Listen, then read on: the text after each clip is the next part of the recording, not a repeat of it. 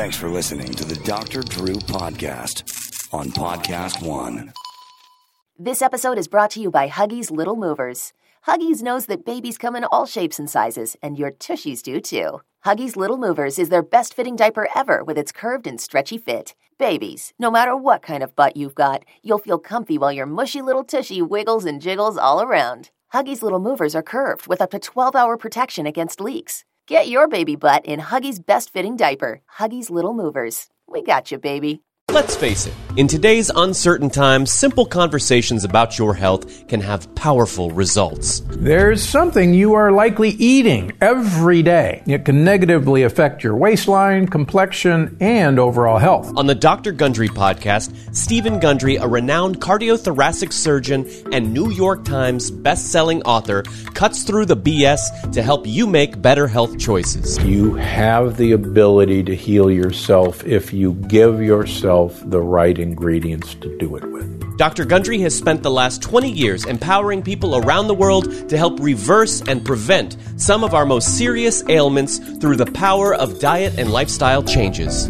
You will change 90% of you. You will be a brand new you. Tune in to the Dr. Gundry podcast to start your health journey. Listen on Apple Podcasts, Spotify, Amazon Music, and anywhere you get your podcasts. Because I'm Dr. Gundry, and I'm always looking out for you. I think a lot of people are aware that we're spending altogether too much time on our screens, right? And one of the things people are concerned about is eye strain from blue light damage. Eye strain from blue light damage may be leading to what we call digital eye strain. Symptoms of eye strain, blurred vision, headaches, dry, watery eyes.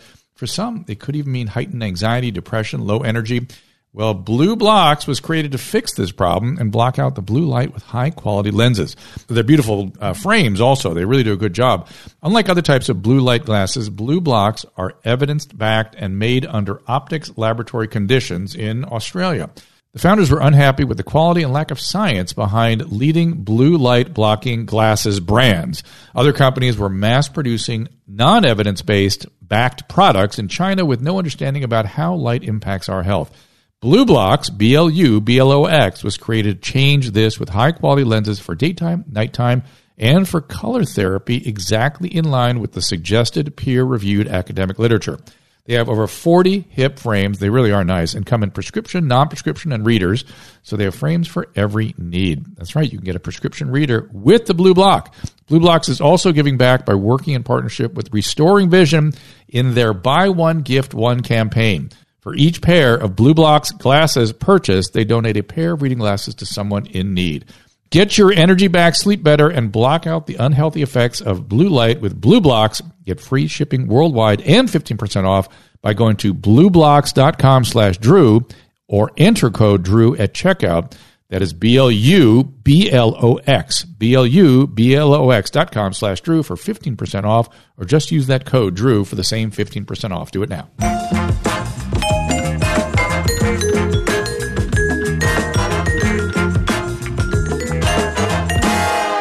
Everybody, welcome to Dr. Drew Podcast. Uh, again, keep supporting those that support us. And don't forget to go to drdrew.com, so the streaming show we're doing. Also, Instagram, uh, Dr. Drew Pinsky. I gave some updates on my experience with coronavirus, which is still an experience underway. Um, it, I can only liken it to like a traumatic brain injury with intermittent shortness of breath. if you put those two things together, that's the glory of. Uh, of uh, coronavirus. Also, you'll notice I have word finding difficulty and I'll sort of glitch here and there, but Generally, I'm getting better. Uh, every day is a little better, but I can't tolerate my normal activities, and that drives me crazy.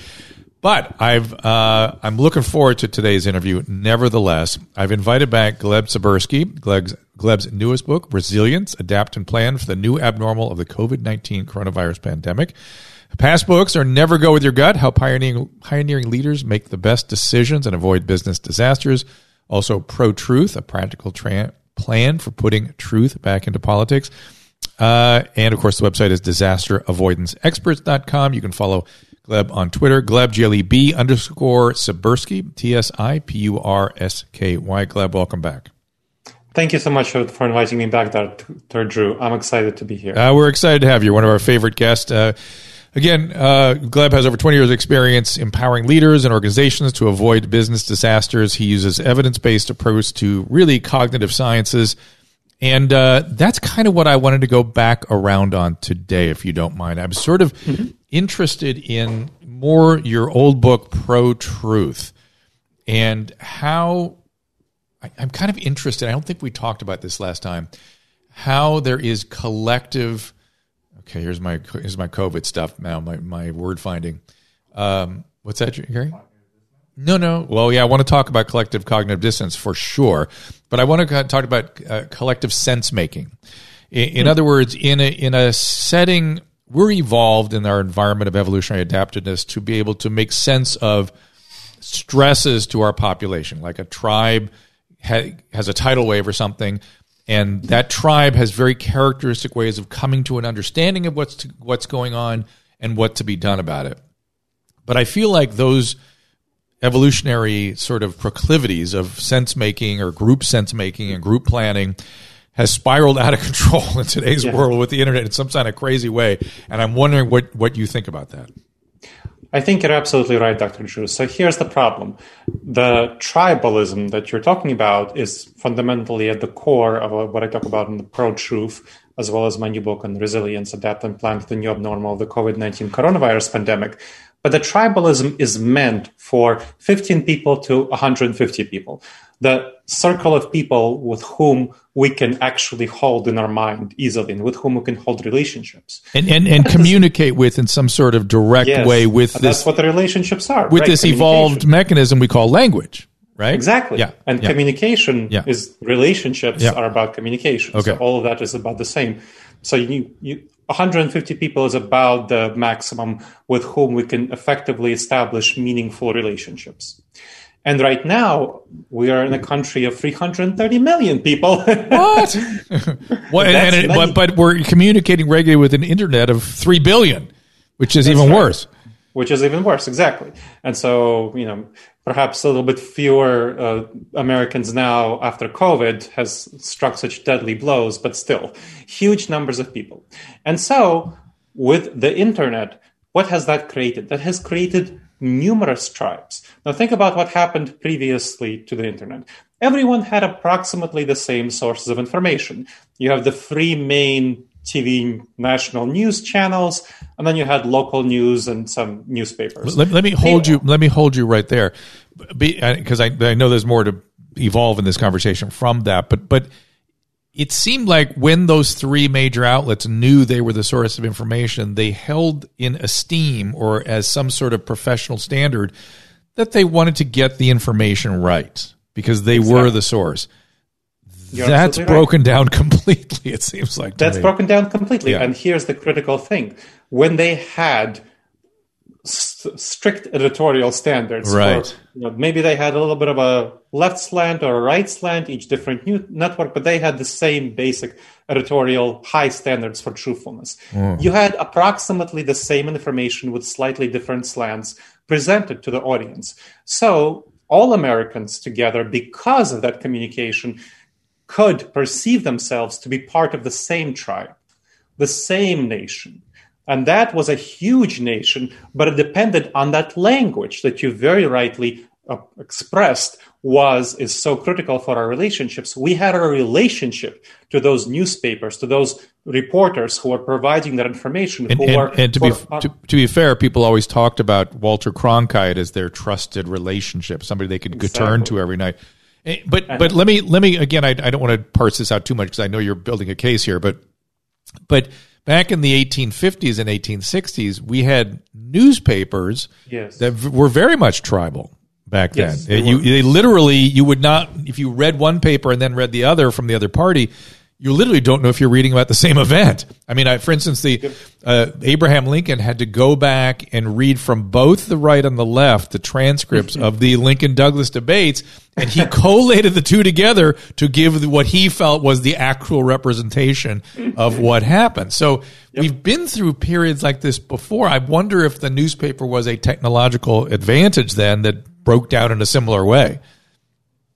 the newspaper created tribes around the people who read the newspapers. The Yeah. way that the newspapers created the people subscribed to newspapers. Yeah. So they all read the same newspaper. You felt like you were part of the same tribe. And newspapers were usually affiliated with a certain political party. Yeah. So that was definitely very tribal. Then. But that was a different rural country where we couldn't coordinate and organize like the internet enabled us to coordinate and organize. Oh, interesting. So what happened after with this breakdown of the media ecosystem with the internet coming around people could find like-minded source of information that did not hold any editorial standards you know joe blow on the street can publish a blog and eventually get you know millions and millions of followers Well, Joe a- Joe manic psychotic delusional uh, writer Yes. can can come up with all kinds of stuff.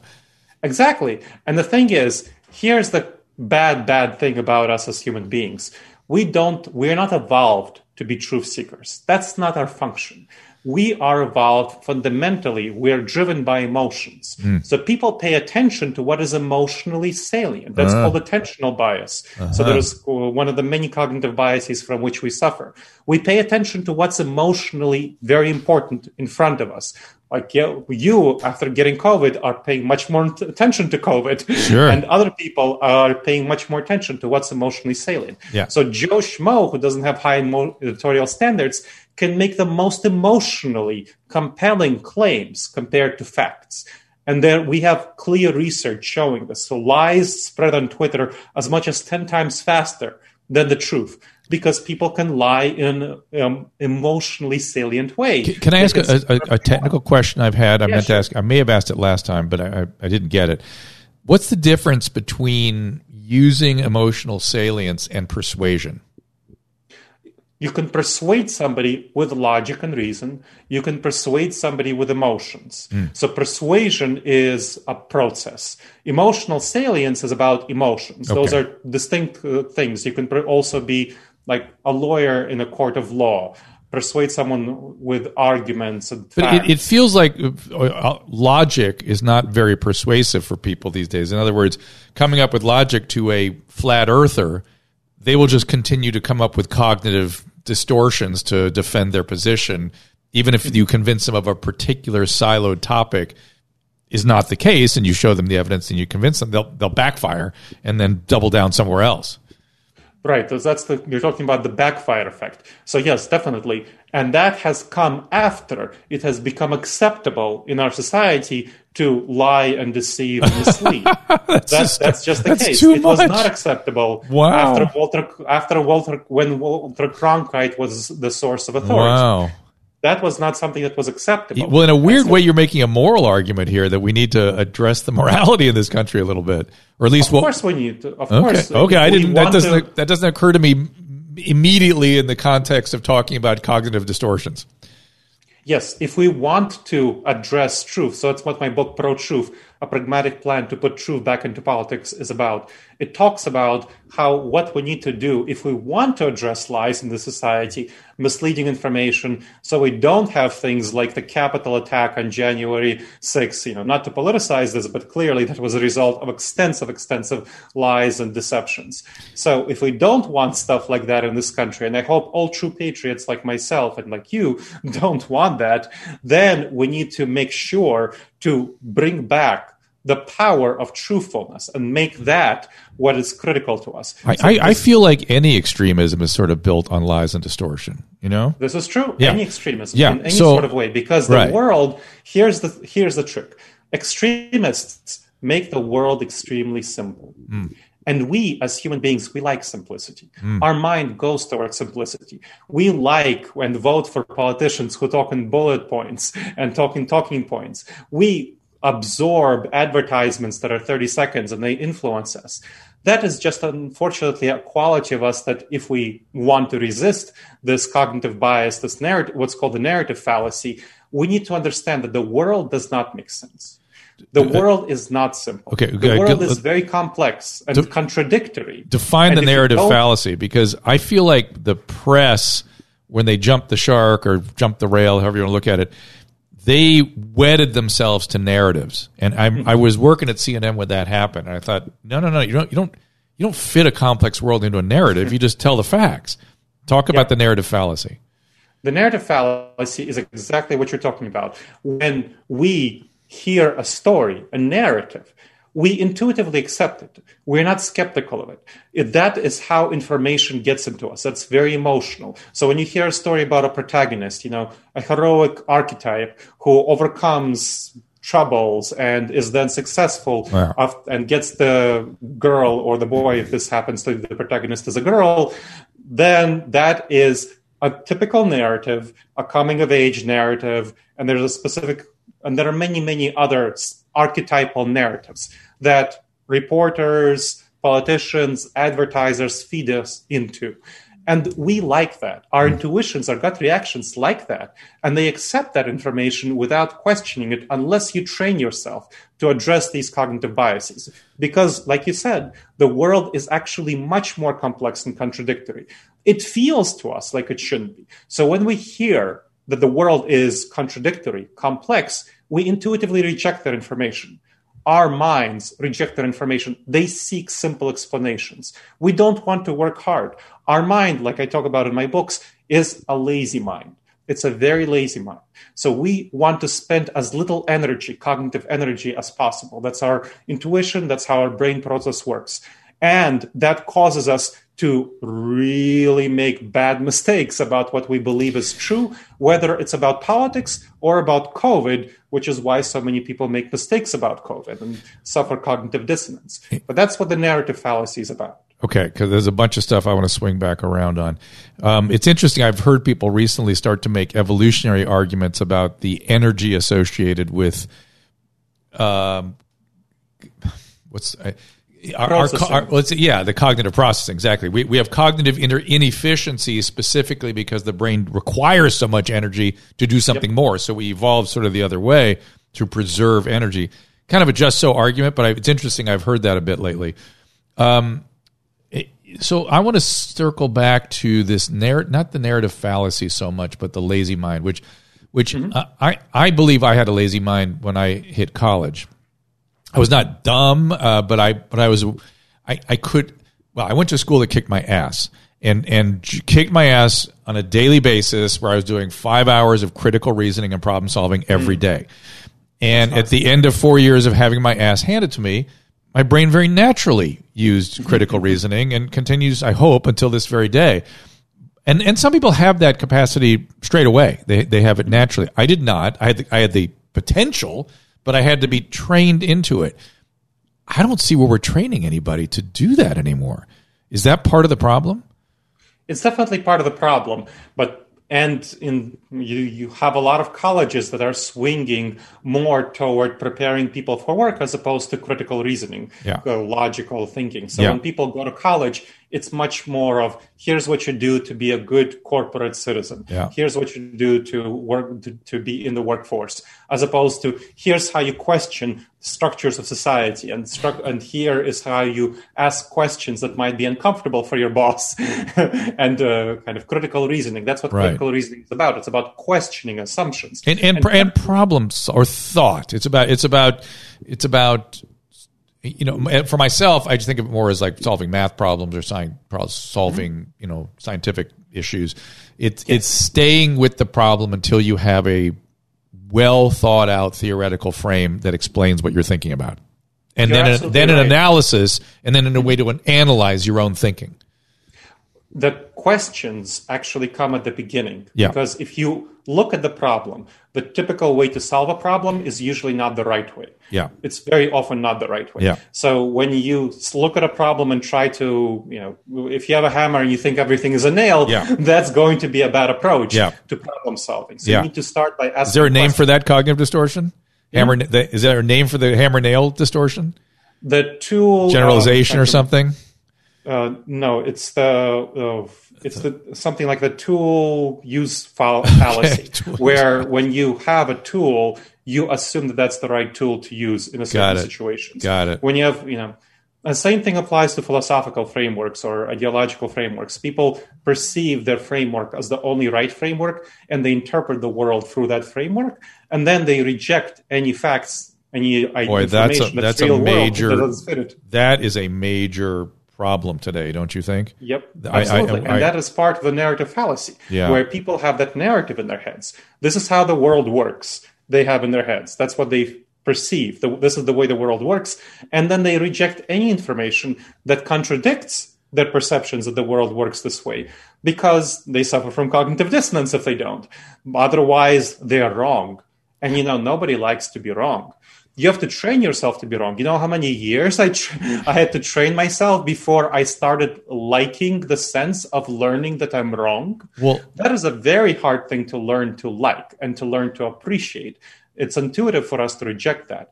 But again, the four years that you spent on critical reasoning at the college that kicked your butt, that is where it helps to have that basis to learn to like being wrong and being proven that, hey, you know, somebody else is right. That means I can update my perspective and have a better way of thinking about things. Well, and I sort of started anticipating being wrong all the time when a chemistry professor sort of got close to my face one day and said, I don't want to know what you know. I want to get to the point where I find out what you don't know. And then I want you to start working. That there's where I want you to start thinking is where you don't know. What you know, I could care less about. I want to know what you do with what you don't know. And I thought, oh, that's what this is going to be. Okay. Excellent. That's that's a very insightful kind of that's that's what growth is. When you think about personal growth, it's what you don't know and what you don't do well, and that's where you improve. Yeah. If you stay where you're comfortable with what you know, then you don't grow. you know. Yeah. So how do we deal with that? The the ideological rigidity and the unwillingness to be wrong and the you know the avoidance of cognitive dissonance. What, is there a strategy for dealing with that? Absolutely. So the first thing to realize is that this is a nonpartisan issue. Oh, yeah. Because when I'm talking about this stuff, it's, it's you know people who are partisan will think, was is he on the right? Is he on the left? Where is he? Well, I, And I, I got to tell you be- because a yeah, I, because I'm in the middle. I, I see it on both sides. I see it as clear as day, There you and, it- and it's Yes, very exactly. distressing to to it's, it's watch on both it. sides. Yeah. it's on both sides. Yeah. So what you have to first agree on is this is not these are nonpartisan behaviors. They're just di- so- they are they are different though in terms of what they're doing each side. They are Yeah. So we have to agree that polarization is a harmful thing for our society. Yeah. And therefore, polarization, we can see, you know, it's d- super destructive. I mean, the Capitol riots are just one example. The gridlock in Congress, there's so much at the local level, the conflict, so Oh, much just the, the the mess in Portland and and uh, Seattle. Oh, yes, yeah. exactly, exactly. The mess in Portland and Seattle, all of those local level conflicts. We don't want that. That's Yeah. bad. Yeah, it's bad. So Thank if you. If we don't want that, if we don't want all the lies on Facebook and Twitter, then we need to, as a country, as individuals, adopt certain standards of behavior, morally, ethically, truthful behavior.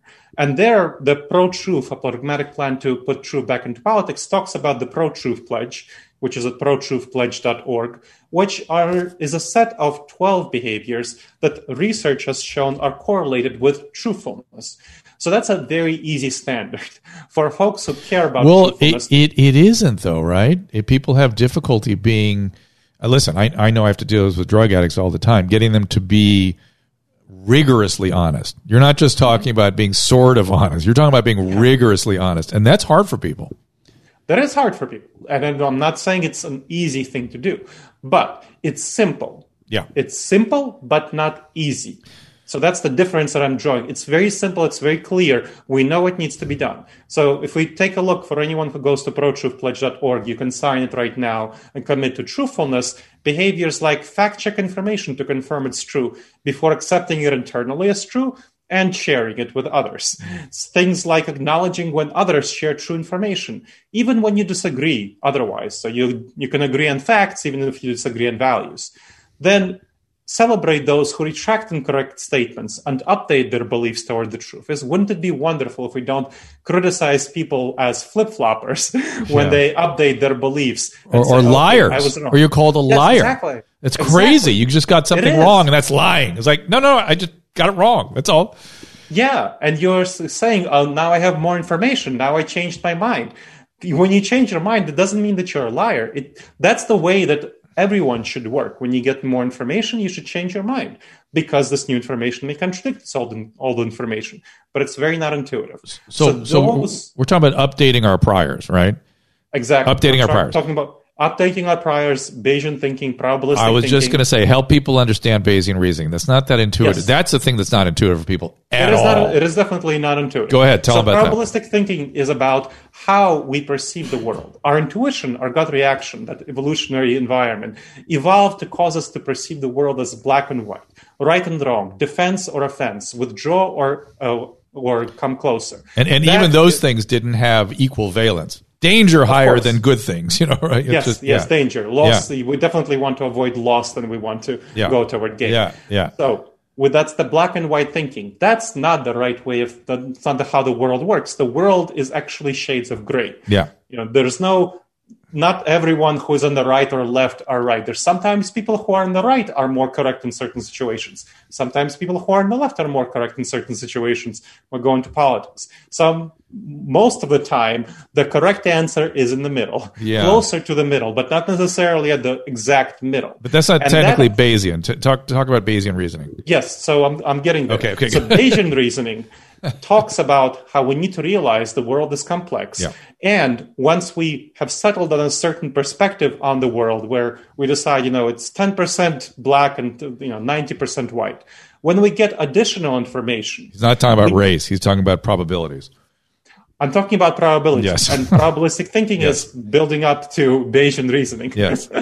So Bayesian reasoning, you are talking about updating your priors. You have a prior at the 10 to 90, and then you get new information, and then you update your beliefs toward that new information. So we're talking about probabilistic thinking Yeah. right now. Yeah. And Bayesian thinking is a little bit more complex and advanced. I'm not sure if we want to go into it here.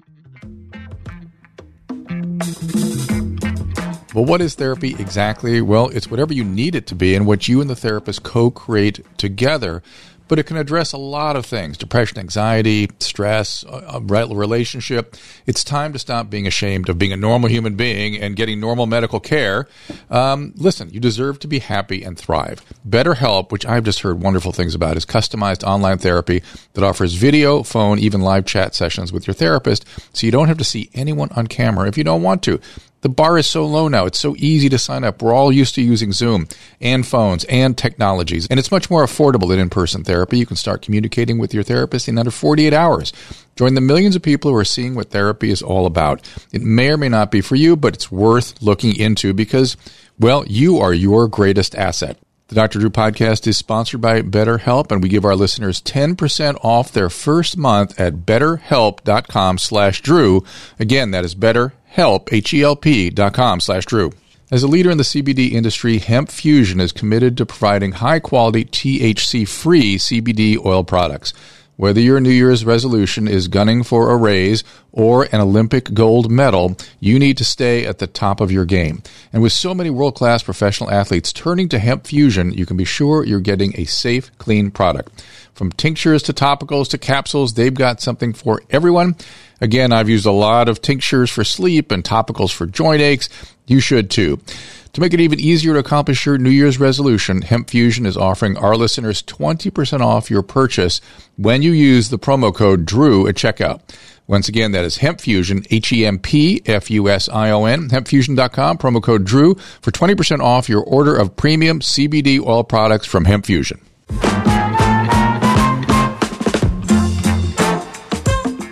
Well, can, can I, I've never had anybody um, bring it down to a cartoon level effectively. Can you do it? Bayesian thinking. Hmm, let me think about it. Because it is a very, it's a very formal, specific kind of thinking. It has has equations associated with it. Yes, it, it has equations associated. Yeah. The probabilistic thinking is a simplified way that I think is actually the best cartoon form. All right, so- so just and that is the and that is the way that I like to talk about it to folks. And It's kind of the way I think of it too. Yeah, and, Yeah, and so I, recommend I, let me. clients uh, use it. So that's that's what I encourage people to do to use probabilistic thinking. If they want something much more complex, Bayesian reasoning goes into a formula. Yeah. So where you look at, hey, here are certain facts. Here is how is specifically how much you should update your beliefs based on this new information. Right. And that has a mathematical association with it. So here's the weight of your information that depends on your previous confidence in this information and the accuracy of that information. Then the new information, how confident you are about that and how what how far it is from your old information and then that shows you as a formula exactly how far you should update your beliefs. and that's for a more complex, that's something like an organizational process. So when I work with organizations that are clients that need to make a really big, big strategic shift, that's more you of an appropriate it. situation. You calculate, But- and and, and a lot of people also use the use the calculations to see how they compare with their probabilistic intuitions too. It's Yes, they're sort absolutely. of weighing these things. Let me give you my latest Bayesian uh, experience and probabilistic thinking. Uh, when when I got sick, people were like, "Were you are you scared? Are you scared? Are you scared?" And and, and when I was sick, I was just sort of ignored those statements because I was like, Hmm. I, I didn't like it. Didn't like process. And then uh, about two weeks later, I was sort of coming out of it. And I started looking back, and people started asking again, "Were you scared?" And I thought, why would I be scared? I, I my profile of a ninety nine percent survival, the one percent fatality. That's that's effectively zero from where I'm sitting. Uh, Yeah, it happens, but it's a one percent chance. I said, look, when I uh, had my prostate out for prostate cancer, the doc, the surgeon sat down and said, you have a ninety percent chance of cure. That's a doctor telling you you're cured. And yet it's 10 times more risk than, than the risk from the COVID, which was 99% probability of no fatality. Now, 20% probability of morbidity, which people don't talk about. And I got tons of Yeah, morbidity. For, yeah, I got tons of morbidity. I got that. And in terms of updating the priors, at the time I was thinking, well, I want to stay out of the hospital because if I go into the hospital, I, I'm in a new category at that point. Now the data is different. Hmm. Now I have a 12% probability of fatality or ICU, that kind of thing. And so staying out of the hospital for me was sort of a goal to see if I could stay in my Bayesian previous risk analysis, which I did, which I successfully did. And uh, so it's interesting, is that these things people don't think probabilistically. Like they hear 1% and they go, that's me. It's going to happen to me. It's like, no, no, no, 1% not going to happen to you. it's not going and we as physicians, when we tell people 90% or 99%, we're telling them not to worry about it. That's what we mean when we say that. So I found that, and, and the press, again, back to your narrative fallacies, the narrative fallacy is it could happen to you. Here's a 24 year old that died. Here's a, uh, uh, here it comes. It's you. It's you. And they are pounding that into people's heads. And so, to your point, the emotional narrative is what sticks. And they're not doing any probabilistic assessments. They just stop thinking. You're absolutely right, Drew. And this is what I especially hate in precedent stories about this is, you know, 99 old year old grandmother miraculously survives COVID. Right. you know, They give you that story and then the 22 year old that died. Those are the Right. two stories they're going to tell you. 85% of 99 year old grandmothers survive COVID. So for that age category, the fatality is 15%. Yeah. But that means that the most people, so one, one out of six die. That means Yeah. five out of six survive. Yep. So, okay. So that means that if, if all, everyone in your nuclear family had and was 99 years old and had COVID, one person would die. Yeah. But it's not that there the five would survive. So would you write press stories about all five of them? and say- miraculous. It's a miraculous. Miraculous. And and so Right. so it's it's staggering the death rate. It's grim or it's miraculous. So these words they're they're they're just harmful for people. And it's what I was fighting back on in the beginning and got me in such trouble, which I saw the panic coming. I saw the excesses of the press. And I saw that the press was essentially demanding the response of the Chinese Communist government as the only potential viable response to the COVID outbreak. And, and they have kept that going to this day. Total lockdown, total shutdown. When in fact, once this thing breaks out, lockdowns actually makes things worse. But they, again, can't update their priors, can't think probabilistically, can't assess the numbers. So it, Yeah, the science definitely shows that just simply closing down is not really worth it from the perspective of human suffering. I well, mean, and not worth it, suffering- and won't work. I mean, if you're if you're an island not like New Zealand at the beginning and you lock down, mm. that works. But if you're a country the size of America and you already have one percent infected, it's not going to work. It's not going to work, and it will cause things to be worse.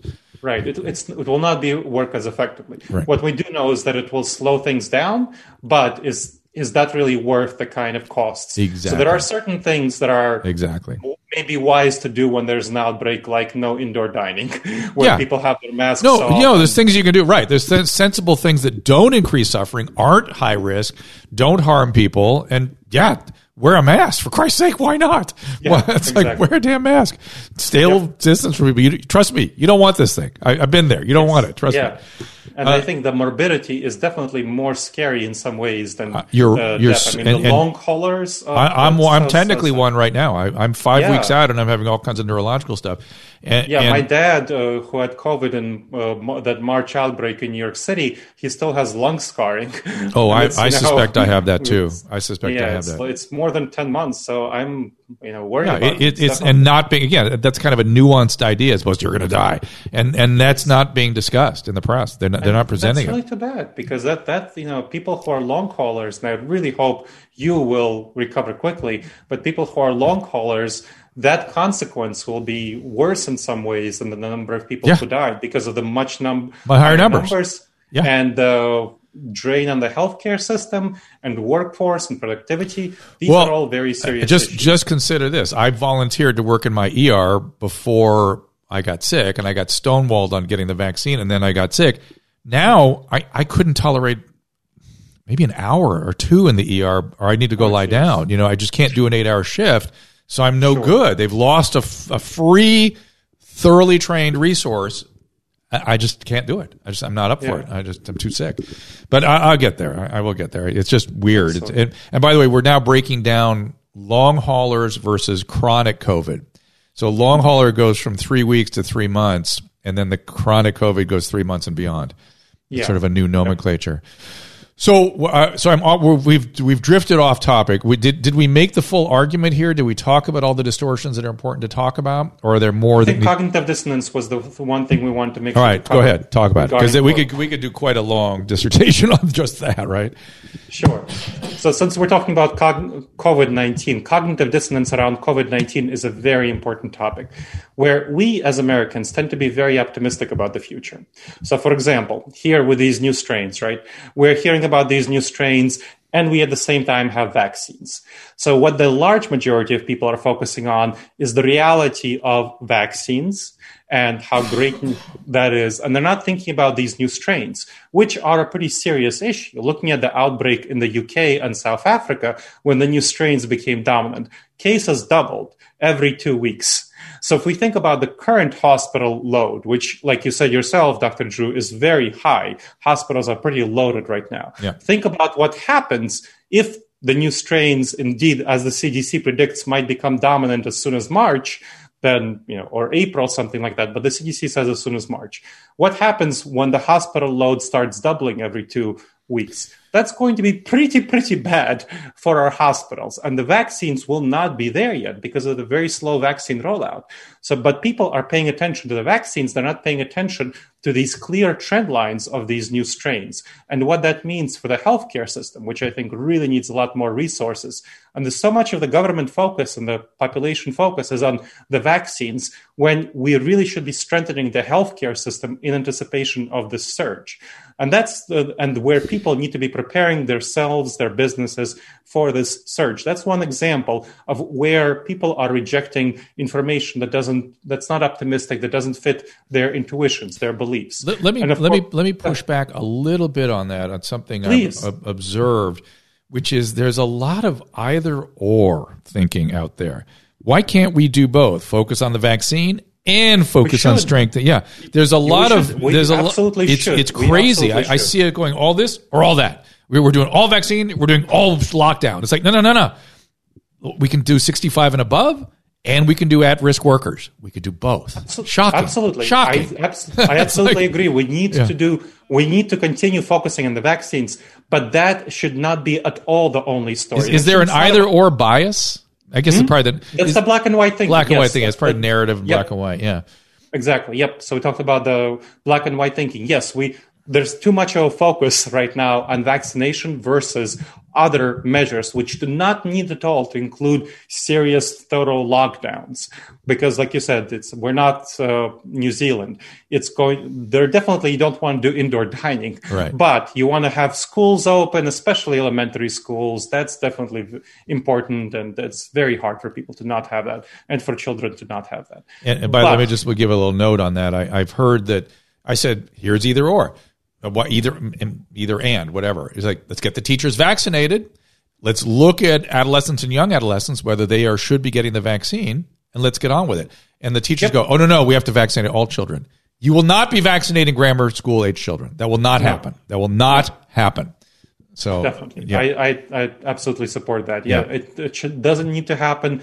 Children survive, co- go for COVID quite well. It's it, it's really the teachers are the ones who we Yeah. need to worry Vaccinate. about. We need to And vaccinate. Especially talking about the either or. I hate that the conversations about school are open everything Yeah. K through 16 or Yeah. close everything. Yeah, yeah. That's just dumb. You know, K through five should be open. We know that kids under 10 are much less likely to get COVID and to pass it on.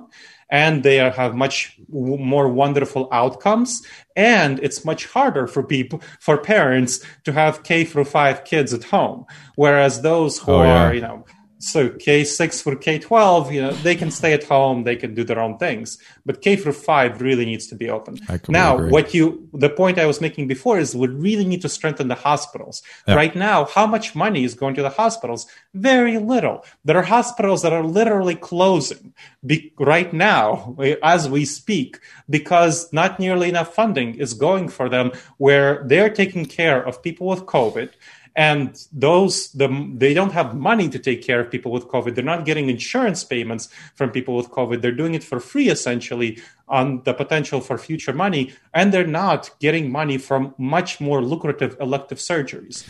So if we want our national healthcare infrastructure to not collapse in march and april and may when we will based on all evidence we'll have a new surge we really need to take care of our national health infrastructure Well, let me even pull back from your point a little bit and say that we've been ignoring it for quite some time, and that's one of the reasons we're in trouble. Yeah. We've allowed hospitals to close, to limit the number of beds, to maximize the financial efficiencies of the services that are delivered. We've really allowed the the bed resource to shrink. Uh, I, I've been around, and that's one of the reasons we're in this problem. Let me let me. I'm going to go back to the uh, the truth. What's your website? The truth.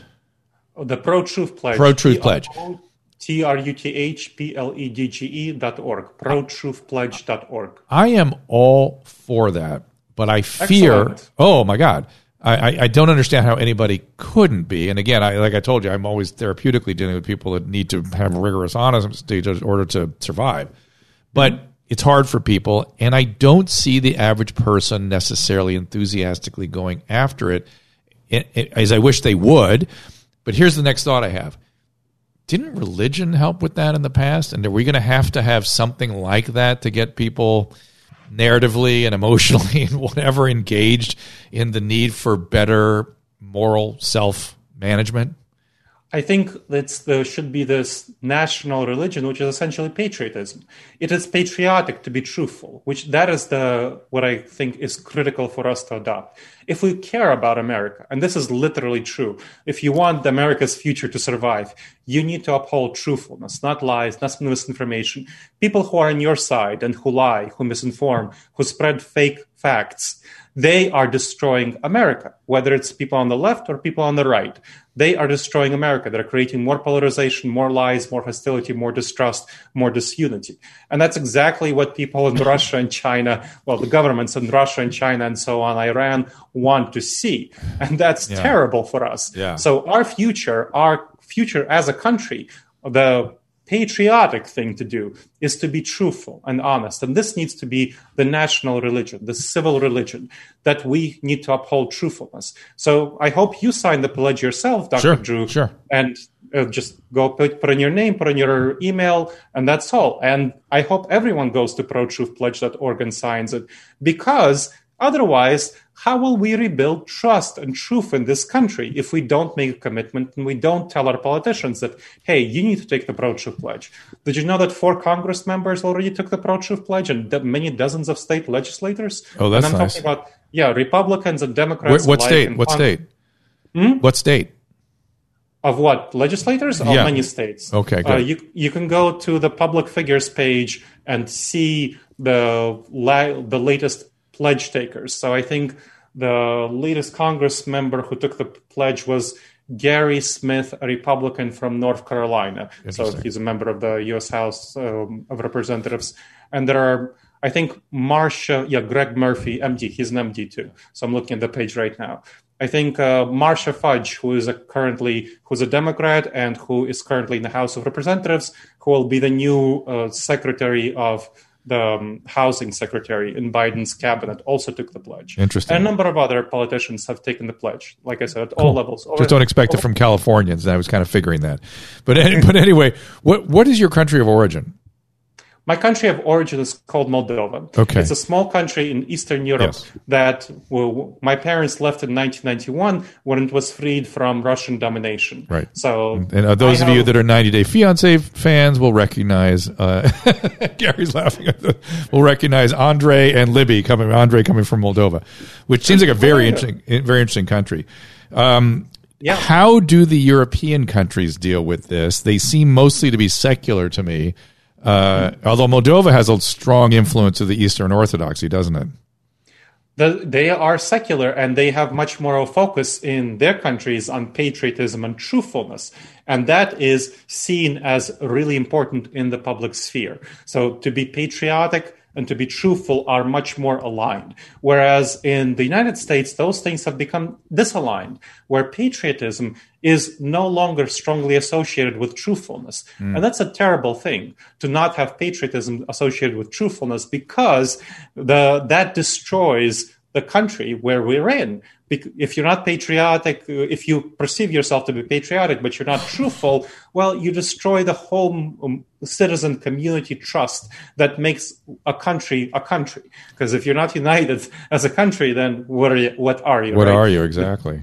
Exactly, and that's what uh, allow. That's what unfortunately a lot of countries that then allow dictators to take over happen. That's what happened in Germany before the Nazi takeover. That's what happened in Portugal before the fascist takeover, and what happened in a number of other countries. This disunity and this lack of a focus on truthfulness as part of being patriotic.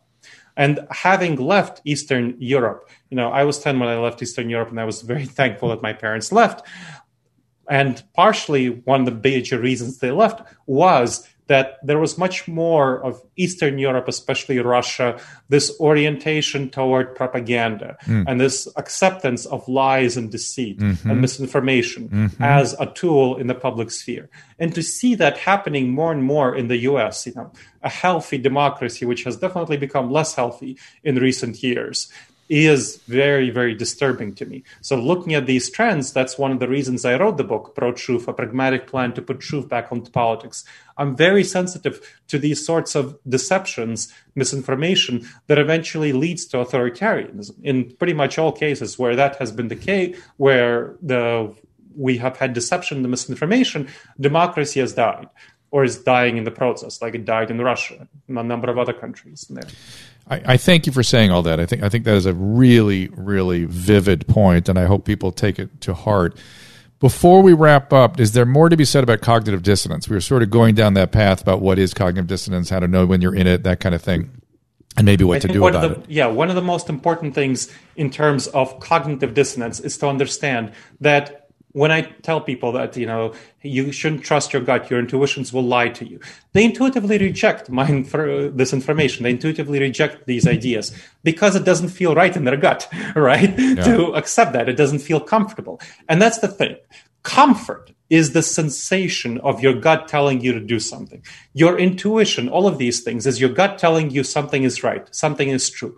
And it feels very cognitively dissonant. Cognitive dissonance is the feeling of fighting against your own mind. It feels very contradictory. It feel it's fighting against your gut. The, the cognitive dissonance is when you tell yourself that, hey, I might feel that something is true, but that does not necessarily at all mean it's true.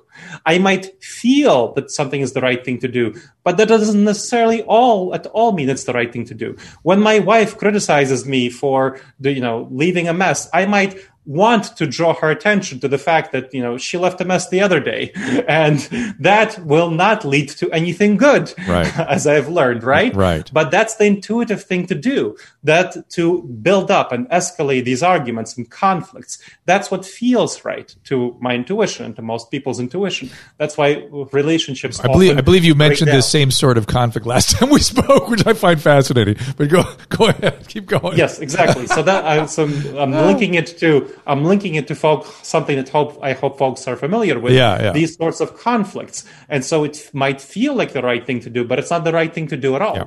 Or you know, if you start eating, know, a uh, carton of ice cream, right? Half Yeah. gallon of ice cream. Did you know that a serving of ice cream is a cup of ice cream? So that's what it says in the carton. Cup of ice cream is a serving. Now, how easy is it to stick to a cup of ice cream when you start eating from a full carton of ice cream?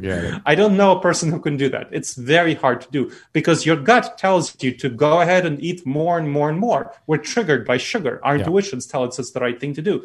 But we've learned, hopefully, most of us, that we probably shouldn't start eating from a whole carton of ice cream unless we intend to finish half the carton.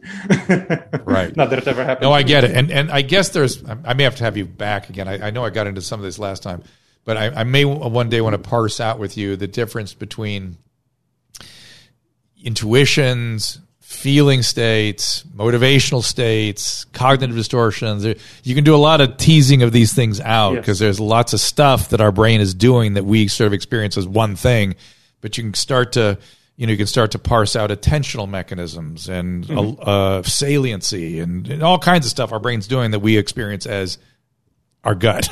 you know, Yep. do do that. You know, Yep. uh, but that's that. I think will have to be on another day. Uh, I'm going to have to wrap this up. I really appreciate you coming in again. It's as always just a pleasure to talk to you and so fascinating. I feel like I feel like we covered some really important territory today, and it was yeah, it was on my mind, and I, I knew you'd have something important to say about it, and uh, I think you've done that.